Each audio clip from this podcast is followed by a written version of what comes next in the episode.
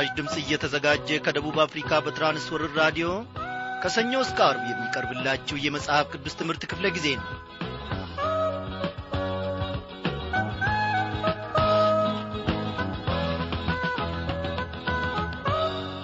እንደምናመሻችሁ በጌታ የተወደዳችሁ ክብራን አድማጮቼ እግዚአብሔር ታላቅ ስሙ ለዘላለም የተመሰገነ ይሁን። ያለፈውን ቀን በሰላም አሳልፈን እንደገና ዛሬንም ደግሞ በርሱ ተደግፈን ተጠብቀን መውጣታችን መግባታችን መነሳት መቀመጣችን ሁሉ በርሱ ቁጥጥር ስር ሆኖ ለተወደደች ለዚህች ምሽት ደግሞ እንድንበቃ ፈቃዱ ሆኗል። እግዚአብሔር ታላቅን ማዕድ ለእኔና ለእናንተ አዘጋጅቷል። የማያልቅ የማይደርቅ የማይነጥፍ ወገኖቼ ይህንን ዕድል ያላገኙ ብዙዎች ናቸው። ምናልባት ቤተ ክርስቲያን ባጠገባችሁ ስላለ ወይም በአካባቢያችሁ ስላለ በቀላሉ ቤተ ክርስቲያን ሄደን በየሁዱ የእግዚአብሔርን ቃል እናዳምጣለን ወይንም ደግሞ የሰፈር የመንደር ፕሮግራም ወይም የመጽሐፍ ቅዱስ ጥናት ጊዜ አለን ብላችሁ ትመኩ ይሆናል። ይህ ሁሉ የሚቀርበት ጊዜ አለ። ያም ቢሆን መልካም ነው። ወደ ቤተ ክርስቲያን መሄድ ከወገኖች ጋር በኅብረት ቃሉን መካፈል እጅግ ጠቃሚ እጅግም አስፈላጊ ነው። እግዚአብሔር ደግሞ ለሌሎች ለተራቡት ቃሉ ለሚያስፈልጋቸው ሁሉ ደግሞ ይህንን በራዲዮ በኩል ቃሉ ወደ እነርሱ እንዲደርስ አድርጎ በተመቻቸ ሁኔታ ከቤተሰቦቻቸው ለብቻቸው ወይንም ደግሞ በኅብረት አንድ ላይ ሆኖ እንዲያደምጡ ምቹ ሁኔታን እግዚአብሔር አዘጋጅቷልና ስለዚህም ሁሉ ጌታን ማመስገን መቻል አለብን። እግዚአብሔር በአንድም በሌላም በኩል ወይም መንገድ ይናገራል። ታዲያ ወገኖቼ በሰማነው በእውነት በእግዚአብሔር ቃል የቱን ያክል ፍሬ አፍርተናል ዕድሜ ቆጥረን ልንሆን እንችላለን በቤተ ክርስቲያን ውስጥ። ጌታን ከተቀበልን እነሆ ሰላሳና ሀያ ዓመት ሞልቶንም ልንሆን እንችላለን። አስራ ሰባትና ሀያ አንድ ዓመትም ሞልቶን ልንሆን እንችላለን። ፍሬያችን ግን የቱን ያክል አምሮ ለሌሎች ደግሞ ተርፏል? እኔ ወዳጆቼ በእውነት እላችኋለሁ ኢየሱስ ክርስቶስን በቀረኘ የሕይወት ዘመኔ እያስከበርኩ ማለፍን እንጂ ሌላ ምንም ነገርን አልሻም። ምኞቴ ፍላጎቴ ጥማቴና ረሃቤ ወገኖቼ ኢየሱስ ክርስቶስን ማገልገል ኢየሱስ ክርስቶስን በሕይወቴ ማክበር ብቻ ነው። እናንተም ከእኔ ጋር እንደምትስማሙ እኔ ባለሙሉ ተስፋ ነኝ። አጠገቤ ብትኖሩና ስምስማችሁን እየጠራው ወንድሜ ታፈሰ መሐመድ ምንድን ነው ፍላጎት ወንድሜ ባትለይ አምባው ምንድን ነው ፍላጎት? ወንድሜ መምህር አበራ አይካ ፍላጎትህና መሻትህስ ምንድን ነው እህቴ ሙሉ ወርቅ መኮንን ከእግዚአብሔር በስተቀር የምትሺው ነገር ምንድን ነው ብዬ ብጠይቃችሁ አዎ መጨረሻችሁ የመልሳችሁ መደምደሚያ ኢየሱስ ክርስቶስን እንደሚሆን አምናለሁ። በእውነት መሻታችሁ ይህ ከሆነ እግዚአብሔር በሙሉ ኃይሉና ባለጠግነቱ ይባርካቸዋል። እኔ ይህንን አምናለሁ። እስቲ ዘማሪው ወንድማችንን ተከስተ ጌትነትን እንጠይቀው። ተከስተ አንተ በሕይወት የምትሻው ነገር ምንድን ነው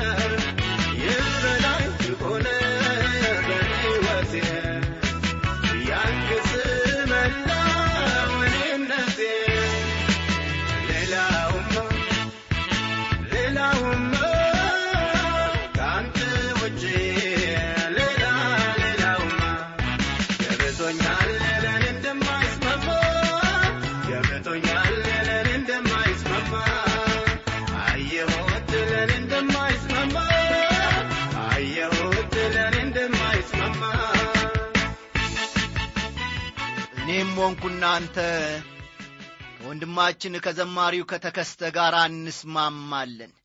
ሌላው ዝባዝንኬው የዓለም ነገር አይስማማንም። የምንሻው የሰማያዊውን መንግሥት በእጅ ያልተሠራውን የእግዚአብሔርን ቤት ለመውረስ ነው። እግዚአብሔር ባዘጋጀልን ስፍራ መቀመጥ እግዚአብሔር ደግሞ ምኞታችንን ከመጨረሻ እንደሚያደርስ እኔ አምናለሁ እግዚአብሔር ሁላችንንም ይባርክ። እስቲ እንጸልይ።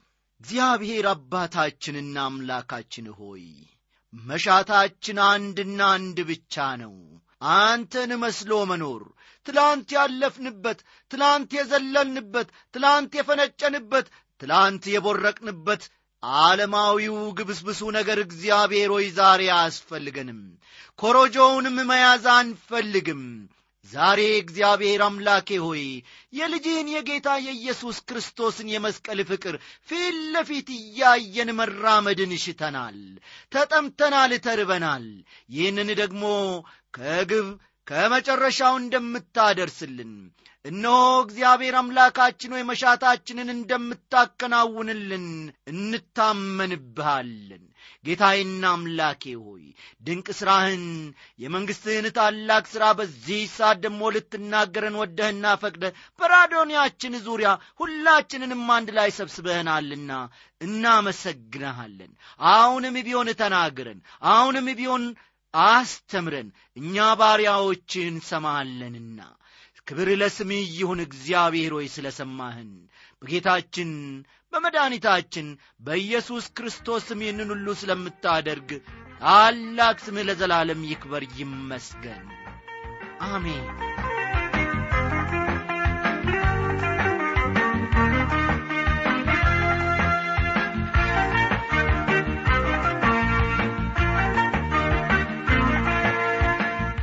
ክቡራን አድማጮቼ ባለፈው ምሽት ክፍለ ጊዜ ጥናታችን ከማቴዎስ ወንጌል ምዕራፍ 24 ኢየሱስ ስለ ኢየሩሳሌም ከተማ ጥፋት አስቀድሞ ስለ መናገሩን የሚያወሳውን ክፍል መመልከታችን የሚታወስ ነው። ዛሬም የዚያኑ ቀጣይ ክፍል ይዘንላችሁ ቀርበናልና እንደ ወትሮ ሁሉ መጽሐፍ ቅዱሶቻችሁን ገለጥ ገለጥ አድርጋችሁ የማቴዎስ ወንጌል ምዕራፍ 24 ቁጥር ሦስትን ተመልከቱ።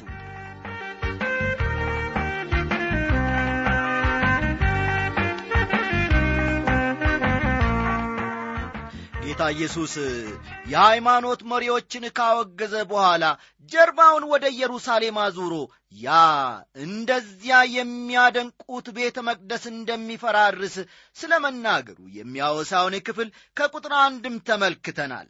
አዎ በቁጥር ሁለት ላይ እርሱ ግን መልሶ ምን አላቸው? ይህን ሁሉ ታያላችሁን? እውነት እላችኋለሁ ድንጋይ በድንጋይ ላይ ሳይፈርስ በዚያ አይቀርም ያላቸውንም ስንመለከት ነበረ። እንደዚህ ዐይነቱ ጥያቄ ለዘመናችንም ቢሆን ወገኖቼ አስፈላጊ ጥያቄ ነው። እኛም አሁን ባለንበት ዘመን ይህች ዓለም ሁኔታዋ ምን እንደሚመስል ማጤን መጠየቅ ማሰላሰል መቻል አለብን። በእርግጥ ዓለማችን ወዴት እየሄደች እንዳለ አስተውለናልን ብለን መጠየቅ አለብን። በዓለም ያሉትን ምርጥ ምርጥ ከተማዎችን የመዝናኛ ስፍራዎችንና የሚያማምሩ ሕንፃዎችን ስንመለከት ለዘላለም የሚኖሩ ይመስለን ይሆናል። ነገር ግን እነዚህም ሆኑ ሌሎችም በጠቅላላ አንድ ቀን ግን እንደሚጠፉ ቀን ተቆርጦላቸዋል ጌታ ኢየሱስ በመቀጠልም ድንጋይ በድንጋይ ላይ ሳይፈርስ በዚያ አይቀርም ብሎ መናገሩን ትመለከታላችሁ። የመጀመሪያው ንግግሩ የሚሰሙትን ደቀ መዛሙርት ካስደነገጣቸው ይህኛው ደግሞ የበለጠ እንዲርዱ እንዲብረከረኩ ያደርጋቸዋል ማለት ነው። ከታሪክ ለመረዳት እንደሚቻለው ከልዩ ልዩ ስፍራዎች ተመርጠው በመጡት ድንጋዮች የተሠራው ይህ ታላቅ ቤተ መቅደስ እንደ አውሮፓውያን አቆጣጠር በሰባ ዓመተ ምሕረት በሮማውያን ሙሉ በሙሉ ተደምስሷል ወድሟልም ከዚያም ከብዙ ዓመታት በኋላ እስራኤላውያን ለጸሎት የሚጠቀሙበት የልክሶ ግንብ የተገነባው ከፈረሰው ቤተ መቅደስ ድንጋዮች እየተወሰዱ ነበረ ይህም የሚያሳየን ድንጋይ በድንጋይ ላይ ሳይፈርስ አይኖርም ወይም አይቀርም የሚለው የትንቢት ቃል በትክክል መፈጸሙን ነው። ጌታችን ኢየሱስ ክርስቶስ ይህንን ታላቅ ትንቢት ከተናገረ በኋላ ደቀ መዛሙርቱ ወደ እርሱ መጥተው ሦስት ዋና ዋና ጥያቄዎችን ጠየቁት። እስቲ ቁጥር ሦስትን ተመልከቱ። እርሱም በደብረ ዘይት ተቀምጦ ሳለ ደቀ መዛሙርቱ ለብቻቸው ወደ እርሱ ቀርበው ንገረን ይህ መቼ ይሆናል? የመምጣትህና የዓለም መጨረሻ ምልክቱስ ምንድር ነው አሉት። ልብ በሉ ወገኖቼ አንደኛ እነዚህ ደቀ መዛሙርት ሲጠይቁት የመጀመሪያ ጥያቄያቸው ምንድን ነው ይህ መቼ ይሆናል የሚል ነው።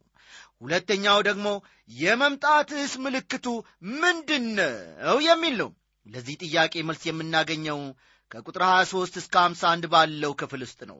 ሦስተኛው ጥያቄያቸው ደግሞ የዓለም መጨረሻ ምልክትስ ምንድን ነው የሚል ነው። ቁጥር ሦስት እዚህ ላይ ሦስት ጥያቄዎችን አንግቧል ወይም ደግሞ አካቶ እናገኛለን ለዚህ ለሦስተኛው ጥያቄ መልስ የምናገኘው ደግሞ ከቁጥር ዘጠኝ እስከ ሀያ ሁለት ባለው ክፍል ውስጥ ነው። ጌታ ኢየሱስ ለእነዚህ ሦስት ጥያቄዎች መልስ ሰጥቷል። ስለ እርሱ ዳግም ምጽአትና ስለ ዓለም መጨረሻ የሰጠው መልስ በደብረ ዘይት ተራራ ላይ የተሰጡ ትረካዎች በመባል ይታወቃሉ። ቀጠላ አድርገን ደግሞ ኢየሱስ የደቀ መዛሙርቱን ጥያቄዎች ስለ መመለሱ የሚያወሳውን ክፍል በስፋት አንድ ላይ እንመለከታለን የመጀመሪያው የደቀ መዛሙርቱ ጥያቄ ይህ መቼ ይሆናል የሚል ነው። ቁጥር ሦስት መመልከት ትችላላችሁ ድንጋይ በድንጋይ ላይ እስከማይገኝ ድረስ ጥፋት የሚሆነው መቼ ነው ለሚለው ጥያቄ መልሱ በማቴዎስ ወንጌል ላይ አልተሰጠም ነበር። ነገር ግን በሉቃስ ወንጌልና በመጠኑም በማርቆስ ወንጌል ውስጥ ተጠቅሶ እናገኛለን። በማቴዎስ ወንጌል ያልተጠቀሰበት ምክንያት ማቴዎስ ስለ ጌታ ኢየሱስ ንጉሥነትና ስለ መንግሥቱም ትኩረት ሰጥቶ ስለ ጻፈ ነው። ልብ በሉ ማቴዎስ ስለ ጌታ ኢየሱስ ክርስቶስ ንጉሥነትና ስለ መንግሥቱም ትኩረት ሰጥቶ የሚጽፍ ስለ ነበረ ነው። የኢየሩሳሌም ከተማና የቤተ መቅደሱ መፍረስ ከዓለም መጨረሻ ጋር የሚያያዝ አይደለም። ጌታ ኢየሱስ ለመጀመሪያ የደቀ መዛሙርቱ ጥያቄ የሰጠውን መልስ ከሉቃስ ወንጌል ምዕራፍ 21 ፈጠን ፈጠን እያላችሁ ጻፉ። ከሉቃስ ወንጌል ምዕራፍ 21 ከቁጥር 20 እስከ 24 ባለው ስፍራ መመልከት ይቻላል። በሉቃስ ወንጌል ምዕራፍ 21 ከቁጥር 20 እስከ 24 ያለውን ያለምንም ጥርጥር በሰባ ዓመተ ምሕረት የሮማውያን ሰራዊት ኢየሩሳሌምን በወረራት ጊዜ አዎ በትክክል መፈጸሙን መረዳት ይቻላል። የሮማውያን ሰራዊት የኢየሩሳሌምን ከተማ ከቦ ከሌላው ዓለም እንዳትገናኝ ካደረጋት በኋላ በመጨረሻም ወደ ውስጧ ዘልቆ በመግባት ከተማይቱን አጠፋት። ሮማውያን በከተማይቱ ላይ ያስከተሉት ጥፋት ከስድስት መቶ ዓመታት በፊት ናቡከደነጾር ካስከተለው ጥፋት እጅግ የከፋ ነበረ። እንግዲህ ሮማውያን በሰባ ዓመተ ምሕረት ኢየሩሳሌም ባወደሙ ጊዜ የደብረ ዘይት ተራራ ትረካ የመጀመሪያው ክፍል ተፈጻሚ ሆነ። የሚቀጥሉት ሁለቱ የደቀ መዛሙርት ጥያቄዎች የመምጣትህና የዓለም መጨረሻ ምልክት ውስጥ ምንድር ነው የሚሉት ናቸው። ጌታ ኢየሱስ የደቀ መዛሙርቱን ጥያቄ እንደየዘመናቸው በቅደም ተከተል መልስ ሰጥቷል። የመጨረሻ ጥያቄያቸውን መጀመሪያ የመጀመሪያ ጥያቄያቸውን ደግሞ መጨረሻ በማድረግ ነበር የመለሰው መጀመሪያ ጌታ ኢየሱስ መልስ ሊሰጥበት የፈለገው ስለ ዓለም መጨረሻና ስለ ምልክቶቹ ነው። አሮጌው ዓለም እንደሚያልፍና አዲስ ምድር ደግሞ እንደምትመጣ በግልጽ ተናግሯል። በደብረ ዘይት ተራራ ላይ ባደረገው ገለጻ ጌታ ኢየሱስ ዳግመኛ ወደ ምድር እንደሚመጣና መንግሥቱን እንደሚመሰርት ተናግሯል። በዚያን ጊዜ ቤተ ክርስቲያን እንዳሁኑ ለብቻዋ አትሆንም። የብሎይ ኪዳንም ሆነ የአዲስ ኪዳን ቅዱሳን ሁሉ በክርስቶስ መንግሥቱ ተጠቃለው ከእርሱ ጋር ይኖራሉ ለእስራኤልም መንግሥት ያ የመጨረሻ ይሆናል። ከዚህም በፊት ተሰምቶ የማይታወቅ ከባድ መከራም ይሆናል። ቁጥር አራት ኢየሱስ ስለ ዓለም መጨረሻ የሰጣቸው ምልክቶችን ከዚህ እናገኛለን።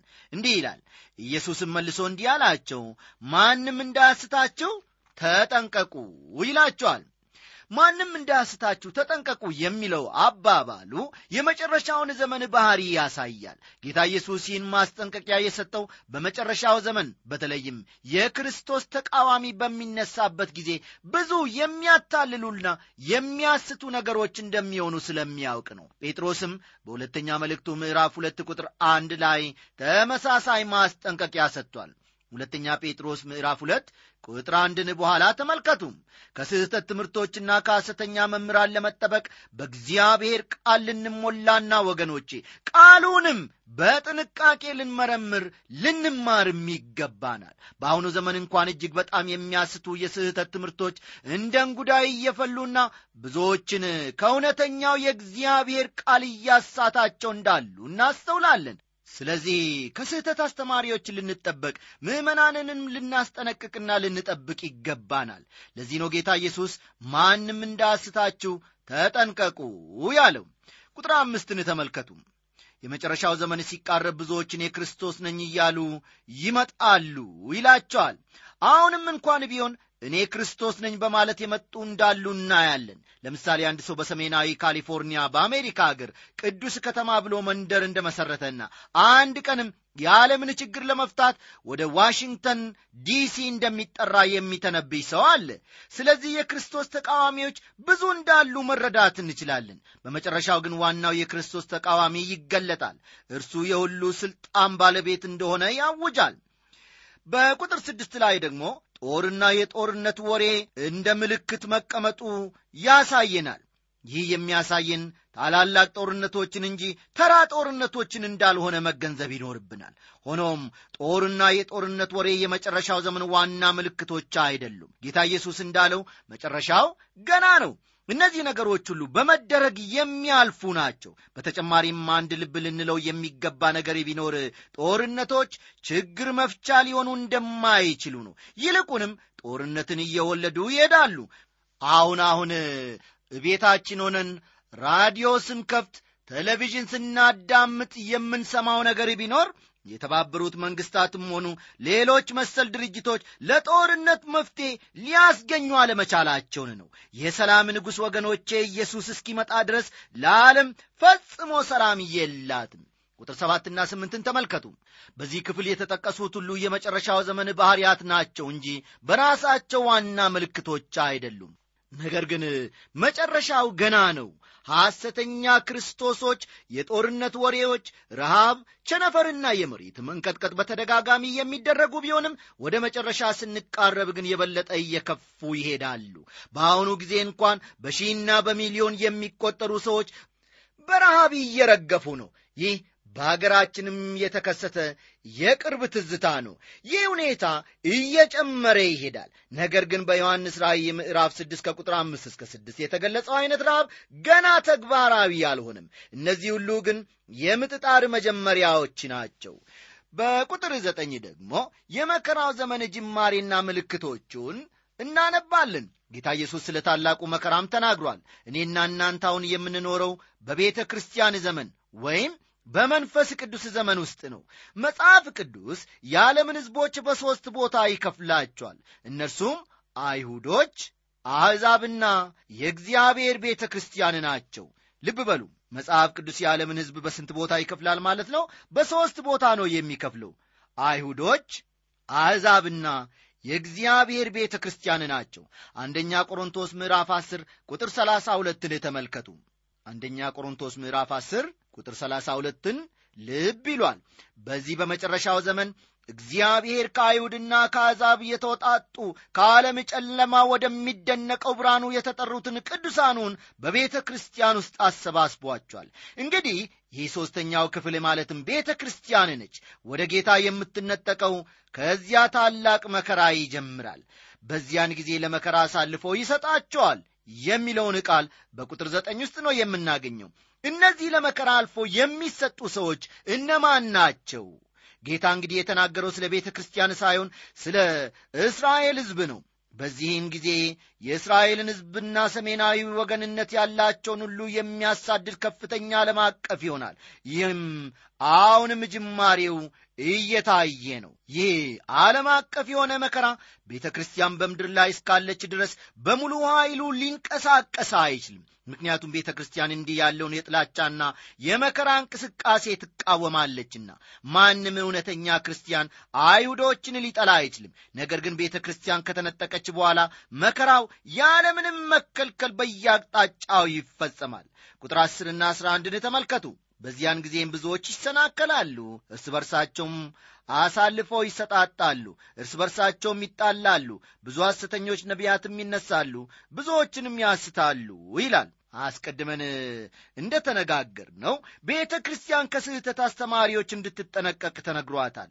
የእስራኤልም ሕዝብ ከሐሰተኛ ነቢያት እንዲጠነቀቁ ተነግሯቸዋል። ከአመፃም ብዛት የተነሳ የብዙ ሰዎች ፍቅር ትቀዘቅዛለች ይላል ቁጥር 12 ደግሞ። ይህ ከእኛ ሁኔታ ጋርም ልናገናዝበው የምንችለው ጉዳይ ነው የአመፅ ሥራ በአካባቢያችን በቤተ ክርስቲያናችንም እየበዛ ከሄደ የሰዎች ፍቅር መቀዝቀዙ የማይቀር ነው።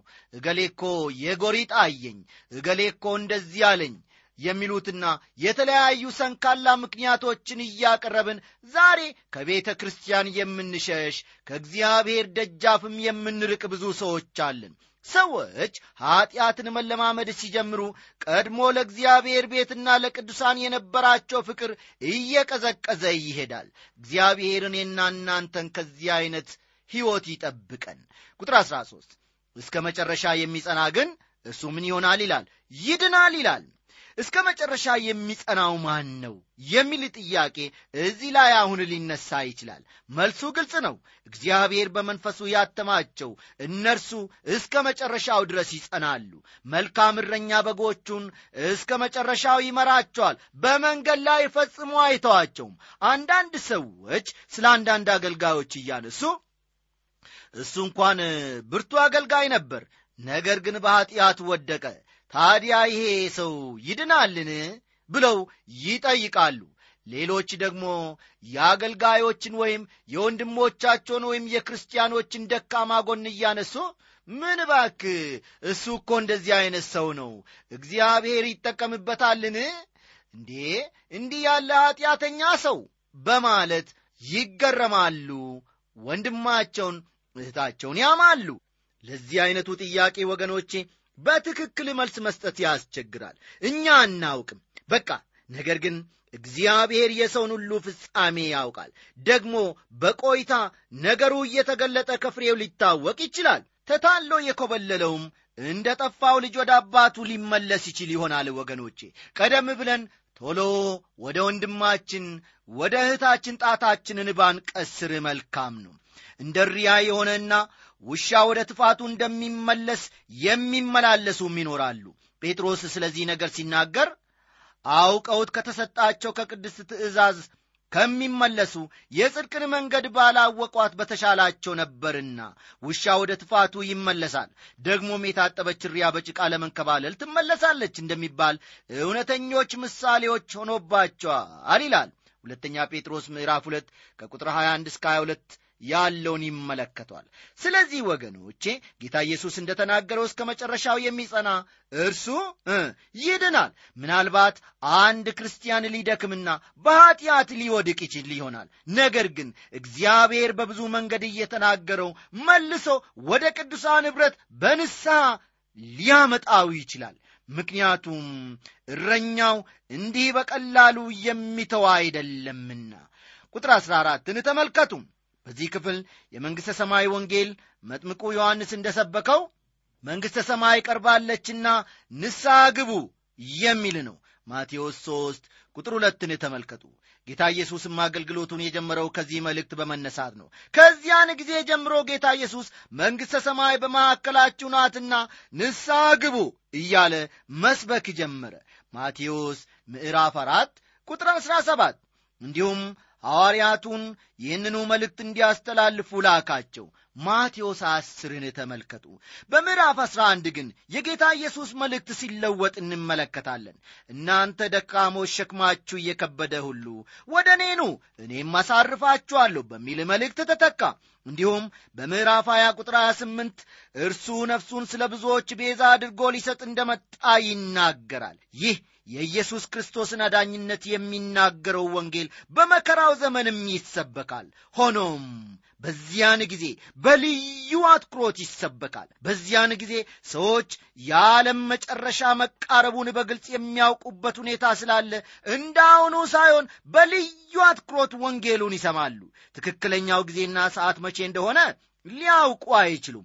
ነገር ግን የዓለም መጨረሻ በደጅ እንዳለ ይረዳሉ።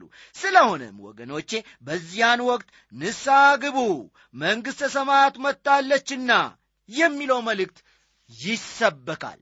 ይህን ስንል ግን የመዳን መንገድ ሁለት ነው ማለታችን አይደለም። የደህንነት መንገድ ያው ዛሬም ወደፊትም ቢሆን አንድ ነው። እርሱም ጌታ ኢየሱስ በመስቀል ላይ በሠራው ሥራ በማመን ብቻ መዳን ነው። ይህንን ለማብራራት ወደ ዘፍጥረት ምዕራፍ አራት እስቲ እንሂድ። ኦሪት ዘፍጥረት ምዕራፍ አራትን እስቲ እንመልከት። በዚያ በኦሪት ዘፍጥረት ምዕራፍ አራት አቤል የበግ መሥዋዕት ሲያቀርብ እንመለከታለን። በዚያን ጊዜ እኛ እኔና እናንተ ማለቴ ነው እዚያ ተገኝተን ብንሆንና አቤልን ወንድማችን አቤል ለምንድን ነው የበግ መሥዋዕት ይዜ የመጣኸው? እንዲህ የበግ መሥዋዕት ኀጢአትህን እንደሚያስወግድልህ ታስባለህ እንዴ? ብለን ብንጠይቀው አቤል የለም እኔ አላውቅም። ነገር ግን እግዚአብሔር ለልቤ የበግ መሥዋዕት ይዤ እንድቀርብ ተናገረኝ። እኔም በእምነት ይዤ ቀረብኩኝ ብሎ ይመልስልን ይሆናል። እንደገናም እኛም መልሰን አይ አቤል ኀጢአትህን የሚያስወግድልህ ከሆነ ታዲያ ለምን የበግ መሥዋዕት እንድታቀርብ ተናገር ብለን ብንጠይቀው አቤልም መልሶ አያችሁ ይህ ትንሽ በግ ሊመጣ ያለውንና የዓለምን ኀጢአት የሚያስወግድ የእግዚአብሔርን በግ የሚጠቁም ነው ብሎ ይመልስልን ይሆናል። ያ ነው እንግዲህ ወገኖቼ ኀጢአታችንን ሊያስወግድልን የሚችለው። እኔ ግን ይህን መልእክት በእምነት አቀረብኩ ወገኖቼ። እኔም ኀጢአተኛ ነኝ እንደናንተው ወገኖቼ። በእውነት እላችኋለሁ ከኀጢአተኛም ደካማ ኀጢአተኛ አበበ በእኔ ምትክ የሚሰዋ ነገር ያስፈልገኛል በማለት ወደፊት ሊመጣ ያለውን ንጹሕን በግ ያመለክተናል። አቤል መጥምቁ ዮሐንስ መንግሥተ ሰማያት ቀርባለችና ንስሐ ግቡ ብቻ አላለም። የዓለምን ኀጢአት የሚያስወግድ የእግዚአብሔር በግ በማለት ወደ ክርስቶስ አመልክቶናል። ዮሐንስ ምዕራፍ 1 ቁጥር 29ን ይመለከተዋል። ዮሐንስ በመንፈስ ቅዱስ ተመርቶ ጌታን አውቆት ነበረ። ክርስቶስ ወደ ምድር ከመምጣቱ በፊት በእግዚአብሔር ያመኑ ቅዱሳን በእግዚአብሔር ዕቅድ መሠረት በክርስቶስ ሞት ምክንያት እግዚአብሔር አስቀድሞ የኀጢአት ይቅርታንና ደህንነትን የሰጣቸው ናቸው። ልብ በሉ እግዚአብሔር ማንንም በሕግ አላዳንም። በሙሴ ሕግ ሥርዓት ውስጥ የመሥዋዕት ክፍል አለው በዚህም ምክንያት ሰዎች የበግ ጠቦቶችን ለመሥዋዕት ያቀርቡ ነበረ ይህም ሕጉን ፈጽሞ መጠበቅ አለመቻላቸውን ያሳየናል።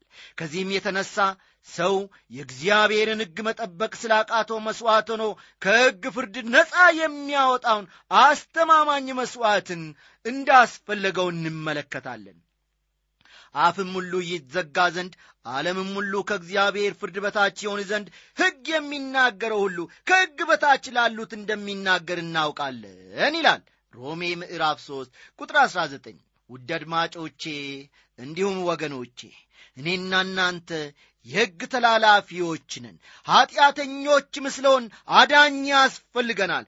በዚህች ምሽት ለመጀመሪያ ጊዜ ይህንን የራዲዮ መልእክት የምታዳምጥ ወንድም ወይም እህት ወይም አባት ወይም እናት ልትኖሩ ትችላላችሁ። አዎ አዳኝ የሆነውን ክርስቶስን መቀበል እንዳለብን ስናገራችሁ በትሕትና መንፈስ ነው። እርሱ ፈራጅ ሆኖ የሚመጣበት ጊዜ ደርሷልና። ወደ ተነሳንበት ጥቅስ እስቲ ልመለስ ይህ የመንግሥት ወንጌል ለአሕዛብ ሁሉ ምስክር የሆን ዘንድ በምድር ሁሉ ይሰበካል። በዚያም ጊዜ መጨረሻ ይሆናል። ጌታ ኢየሱስ ይህንን የተናገረው ለዓለም መጨረሻ ከሆኑት ምልክቶች አንዳንዶቹን በጠቀሰበት ጊዜ ነው። ይህ ጥቅስ ስለ መጨረሻው ጊዜ ምልክት ሆኖ የሚጠቀስ ጥቅስ ነው እንጂ ለወንጌል ስርጭት እንደ ዋና ርዕስ አድርገን በየዋህነት እንደምንጠቀምበት አይደለም። ቃሉን በምንተረጉምበት ጊዜ ከክፍሉ ሐሳብ ጋር በማያያዝ መሆን አለበት እንጂ ጥቅሱን ከአንድ ስፍራ ለብቻው እያወጣን ያለውነ ትርጉም መስጠት የለብንም ጌታ ኢየሱስ ወገኖቼ ይህንን የተናገረው ስለ ዘመኑ መጨረሻ ምልክት እንዲሰጣቸው ደቀ መዛሙርቱ በጠየቁት ጊዜ ነው። እኔና እናንተስ ዛሬ ተዘጋጅተናልን? እግዚአብሔር እያንዳንዳችንን ይርዳን ወገኖች ደህና አደሩልን እያለ ስንሰናበታችሁ በጌታ ፍቅር ነው። ወንድሜ አለማየሁ ዳዊትና እኔ አበበ ከበደ ወርቅ። ሰላም